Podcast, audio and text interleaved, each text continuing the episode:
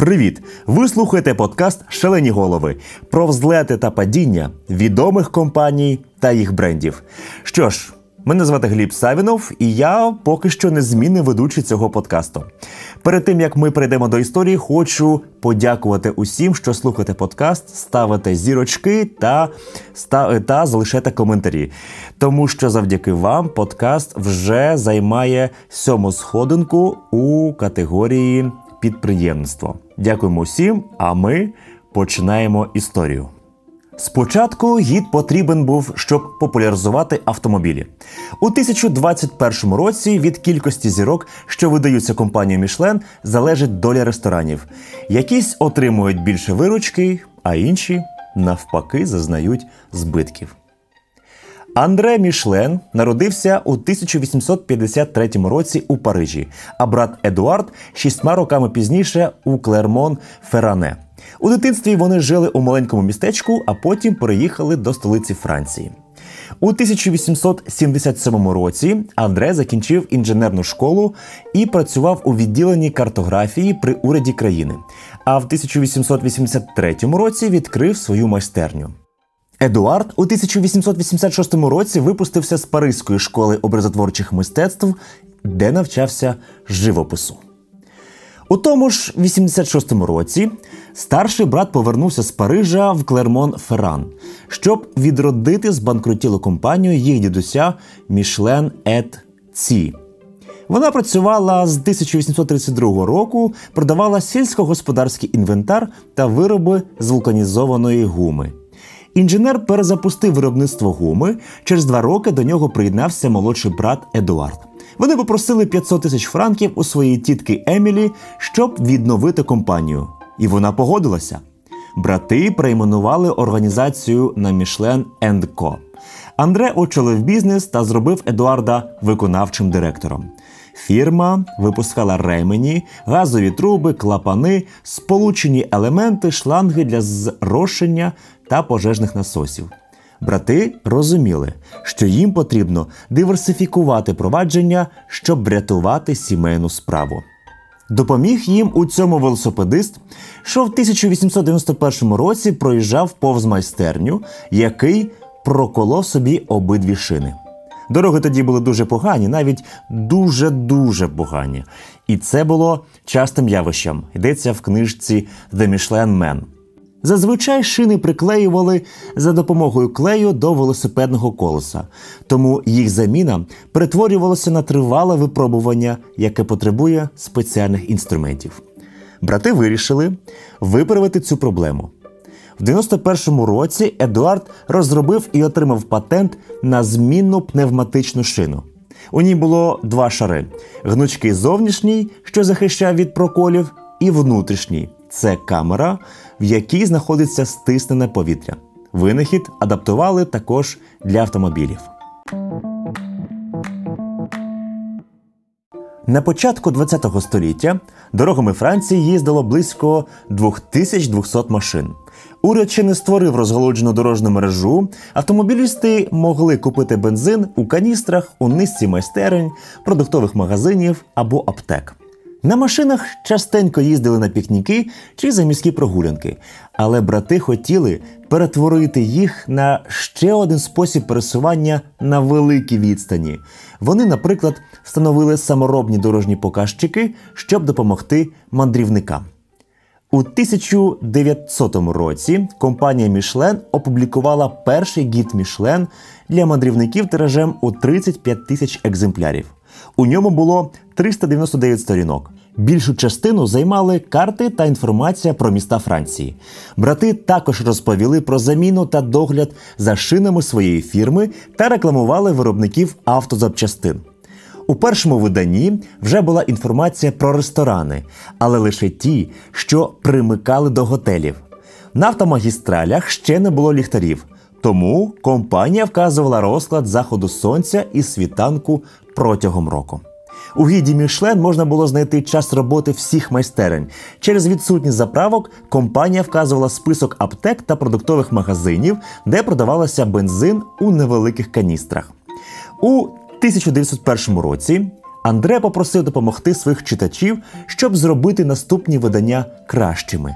Він сказав їм написати листи і розповісти про ресторани та готелі, які їм сподобалися чи навпаки не сподобалися. Андре відбирав цікаві відгуки і публікував їх у газетах, підвищуючи інтерес до гіда Мішлен. Наступного року вийшов новий тираж із 58 тисячами екземплярів. З'явилося позначення якості дорожніх покриттів: хороше, середнє чи погане. У гід додали велосипедні маршрути та відстань між ними. Компанія враховувала види маршрутів, мальовничі чи нудні. З'явився список хірургів, яких можна звертатися у разі аварії. Путівник Мішлен виходив щороку, і брати намагалися покращити його. Четвертого року Андре домовився з готелями і став залишати в них екземпляри. А 1908 році прибрав рекламу. Мішлен заявила, що хоче залишитися неопередженим і точно інформувати туристів. Більшість готелів у гіді погодилися вказувати вартість страв та проживання у номерах. Фірма відсортовувала готелі від найпростіших до першокласних та маркувала їх іконками лялькових будиночків. Готелі першого класу 5 будиночків, дуже комфортний готель 4, комфортний готель без розкоші 3, мінімально комфортний готель 2, готель нижчого класу 1. З 1912 року фірма почала виробляти дорожні показчики та відправляти їх мерам французьких міст як подарунок. Андре скаржився їм на рекламні банери вздовж доріг. На його думку, вони відволікали водіїв та могли призвести до аварії. При цьому більшість банерів належали конкурентам компанії. Йдеться в книзі The Michelin Man. Спочатку брати безкоштовно поширювали свій гід, адже що більше водії їздили, то частіше їм потрібні були нові шини. Але у 20-му році Андре побачив, як робітники підпирали верстат копіями путівника. Розлютившись, він заявив, що людина поважає тільки те, за що платить, і встановив ціну у 7 франків. Першого року, після запровадження плати, компанія продала майже 100 тисяч екземплярів. У 1925 році Мішлен вперше вказала ресторани з гарною кухнею. Вони були розташовані у великих містах, де турист міг зупинитися на обід. Ресторани ділилися на п'ять категорій: від першокласних до найпростіших, але й хороших. Але через рік компанія прибрала поділ на п'ять категорій і почала присуджувати лише одну зірку ресторанам з вишуканою кухнею. Інші заклади були без піктограми. Мішлен, звичайно ж, ніколи не пояснювала своїх вчинків, пише автор книги про фірму Герберт Лотман. У 31-му році у гіді для ресторанів з'явилися дві та три зірки. Одним з перших тризіркових ресторанів був Латур Даргент. У тому ж році Андре помер. Його місце зайняв син Марсель. А всередині року від справ відійшов також 71-річний Едуард. Контроль над компанією отримали його діти П'єр та Ентьєн. У путівнику 32-го році видавці опублікували весь список досягнень Андре і невелике оголошення. Вперше за 32 роки нове видання Гіда Мішлен з'явилося без участі його творця та ідейного натхненника. Наступного року компанія почала робити професійні огляди на ресторани та найняла інспекторів. А в 36-му році створила універсальні критерії для визначення рейтингу ресторанів, які використовує і в 22-му році. Інспектори приділяють особливу увагу якості інгредієнтів, креативність страв, смаку, техніці приготування, співвідношення ціни та якості. У 1939 році почалася Друга світова війна, і Мішлен не публікував свій путівник у цей період. Але на початку 44-го року, готуючись до вторгнення до Нормандії, учасники антигітлерівської коаліції зіткнулися із проблемою. Німецькі солдати зняли чи знищили більшість дорожніх показчиків у Франції.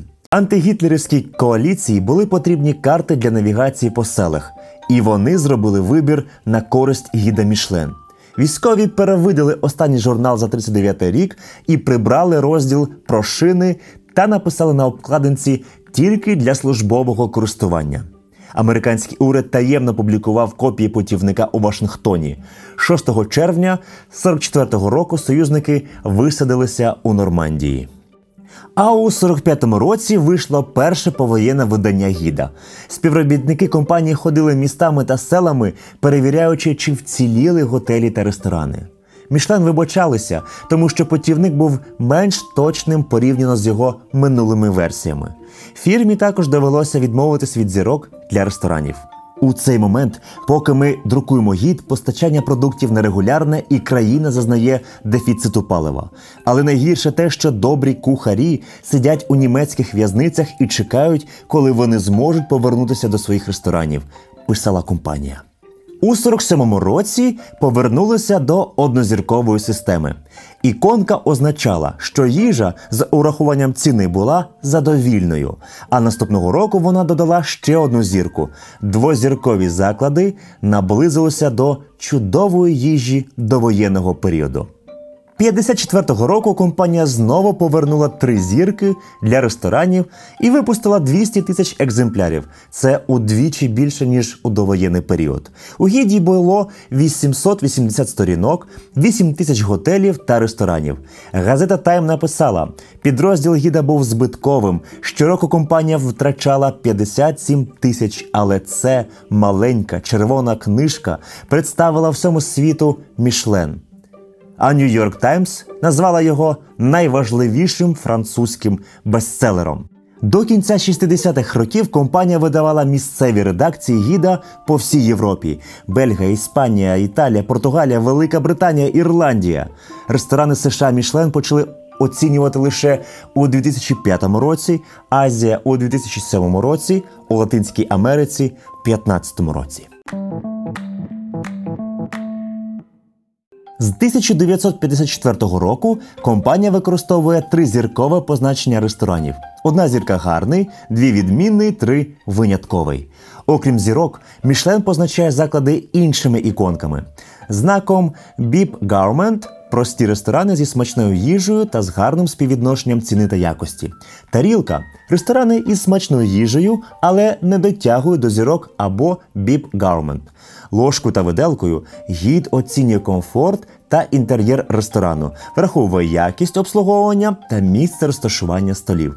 Компанія все ще просить порад у читачів. Щороку отримує 45 тисяч паперових та електронних листів. Оцінкою ресторанів займаються інспектори Мішлен. Вони самі вирішують, які заклади треба відвідати, але також враховують прохання читачів. Фахівці відвідують місця анонімно, щоб унеможливити будь-яке особливо до них ставлення.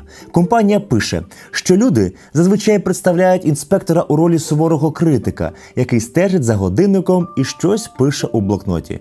Але насправді вони нічим не відрізняються від звичайних клієнтів і можуть розкрити свою особу лише після закінчення перевірки. Інспектор повинен ігнорувати особисті вподобання та постійно ставити себе на місце клієнта.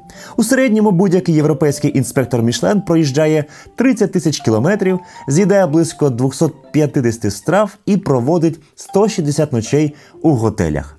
Процедура оцінювання ресторанів дуже серйозна та анонімна. Критик виступає у ролі таємного покупця.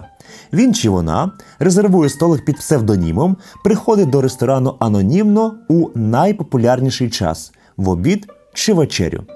Критерії оцінювання достеменно ніхто не знає. Це комерційна таємниця. Точно можна сказати, що головний критерій кухня. Склад меню, техніка приготування страв, якість інгредієнтів це для критика пріоритет. Також експерти звертають увагу на обслуговування, музику та задоволеність інших клієнтів. Задоволеність клієнтів, до речі, оцінюють візуально. Ніхто між столами не ходить і опитувань їм не влаштовує. Після цього критик формує детальний звіт про ресторан, описуючи усі отримані враження. Лише потім приймається рішення давати закладу зірку чи ні. Ресторани для аналізу обираються також дуже ретельно. Звичайно, у першу чергу оцінюють популярні та відомі серед туристів місця. Та все ж під пильний погляд критиків можуть потрапити і маловідомі, і віддалені від людних місць заклади. У 2004 році Паскаль Ремі, який працював інспектором протягом 16 років, опублікував книгу, де розказав і звинуватив свого колишнього роботодавця, а саме компанію Мішлен, в наявності улюбленців серед ресторанів, погану якість роботи та обман читачів. За його словами, компанія забороняла інспекторам часто відвідувати тризіркові ресторани. Якщо заклад не відповідав рівню, його потрібно було знизити. А помилки в рейтингу могли негативно вплинути на репутацію гіда. Крім того, Ремі пише, що гід Мішлен маніпулював листами від читачів, щоб підтримати або саботувати заклади. У тому ж році у Франції було всього 5 штатних інспекторів, які перевіряли близько 200 ресторанів на рік із 4 тисяч у путівнику. Це означає, що вони відвідували кожен заклад раз на 24-30 місяців, а не раз на 12, як стверджувала компанія. Ремі стверджує, що роботодавець пропонував йому 30% збільшення до зарплати та підвищення по службі в обмін на відмову від публікації спогадів. Як пише видання Food and Wine, популярність гіда призвела до того, що отримання навіть однієї зірки Мішлен призводило до збільшення кількості відвідувачів ресторану, тому зростали і ціни. Одна зірка підвищує прибуток приблизно на відсотків 20, дві зірки на 40, три зірки приблизно на 100%. Тож, з погляду бізнесу, можна відчути вплив гіда. Жоль Робішон, шеф-кухар. Наприклад, у закладів Гордона Рамзі у 21-му році сумарно 7 зірок Мішлен, а його головний ресторан Гордон Рамзі отримує 3 зірки протягом 19 років. У 2020 році Форбс оцінив його статки в 70 мільйонів. Він побудував кар'єру на телебаченні і пише книги про кулінарію. Але успіх приходить не завжди, пише Fortune. Поки одні ресторани говорять про зростання бізнесу після отримання нагороди, інші зазнають фінансових труднощів. Дослідники бізнес-школи Бордо з'ясували, що низка закладів змушена шукати інвестиції, щоб відповідати стандартам гіда. Вони витрачають гроші на обслуговування та декор на збиток бізнесу. А журнал Cornell Hospitality Quarterly у 2015 році опублікував дослідження. Згідно з ним, приблизно половина з 26 вивчених аналітиками європейських закладів із двома та трьома зірками завдавала збитків. Все стає гіршим, коли заклад втрачає свій статус, вважає Кевін Тортон, шеф-кухар у дублінському ресторані Фіцвільям. Після того, як його заклад втратив свою зірку, витор знизився на 76% і його довелося закрити. У 2003 році відомий французький шеф-кухар Бернар Луазо вчинив самогубство після новин, що Мішлен збирається позбавити його ресторан третьої зірки. До того ж, він також страждав на депресію, загруз у боргах і не зміг впоратися з таким тиском. Луазо став прототипом героя Огюста Гюсто у мультфільмі Рататуй. У 2021 році у всьому світі знаходяться 2580 ресторанів з однією зіркою, 464 з двома та 133 з трьома. Найбільше закладів у Франції, на батьківщині Їда, а також у Японії та Італії. Токіо за версією Мішлен світова столиця їжі. Тут роздали більше зірок ніж у Франції. А саме велика кількість ресторанів з мішленівськими зірками на душу населення припадає на Швейцарію. Що ж, в Україні червоний гід не випускається з декількох причин. По-перше, у нас в країні погані дороги і шини Мішлен не продаються великими партіями. По-друге, у нас слабо розвинений туризм. Україна зараз непопулярний об'єкт для відвідування, тим паче зараз. По-третє, у нас дуже низька платоспроможність та гастрономічний смак населення, адже ціна в вечері в мішленівських ресторанах варіюється в межах 200-300 євро на людину. Ось так от. Але є ще інша сторона гіду. Через постійний тиск та стрес деякі ресторани почали відмовлятися від зірок. Шеф-кухар Себастьян Бра публічно відрікся від трьох мішленівських зірок в 17-му році і попросив редакцію виключити його ресторан з довідника. Він сказав, що хоче працювати в більш спокійній обстановці і втомився постійно відчувати колосальний тиск та під час готування, думаючи про те, що можливо саме це блюдо буде подано інспектору. Спочатку творці гіда пішли йому на зустріч, але в 19-му році знову включили його заклад в свій список вже з двома зірками, остаточно даючи зрозуміти, що зникнути з путівника по своєму бажанню не можна. Професор Гарвардської школи бізнесу Геррі Пізано вважає, що публічна відмова від мішленівських зірок непоганий хід. Коли ви по своїй волі віддаєте зірку, то впевнені, що її у вас вже не віднімуть. Це як піти з роботи, не чекаючи звільнення. При цьому ви отримуєте подвійну вигоду. З одного боку, клієнти знають, що ви гідні зірки, а з іншого ви уникаєте примхливих рецензентів. Так що не завжди потрібно стрімголов нестися за популярністю та грошима, бо нерви та психічний стан важливіші за чиюсь думку про вас. Дякую усім, що дослухали випуск до кінця. Буду вдячний за вашу оцінку подкасту в зірочках. А якщо вам сподобався цей випуск, залиште свій відгук в коментарях. Це допоможе просунути подкаст та підняти його в рейтингу серед інших. З вами був Гліб Савінов, а я вже готую наступну історію. Бувайте!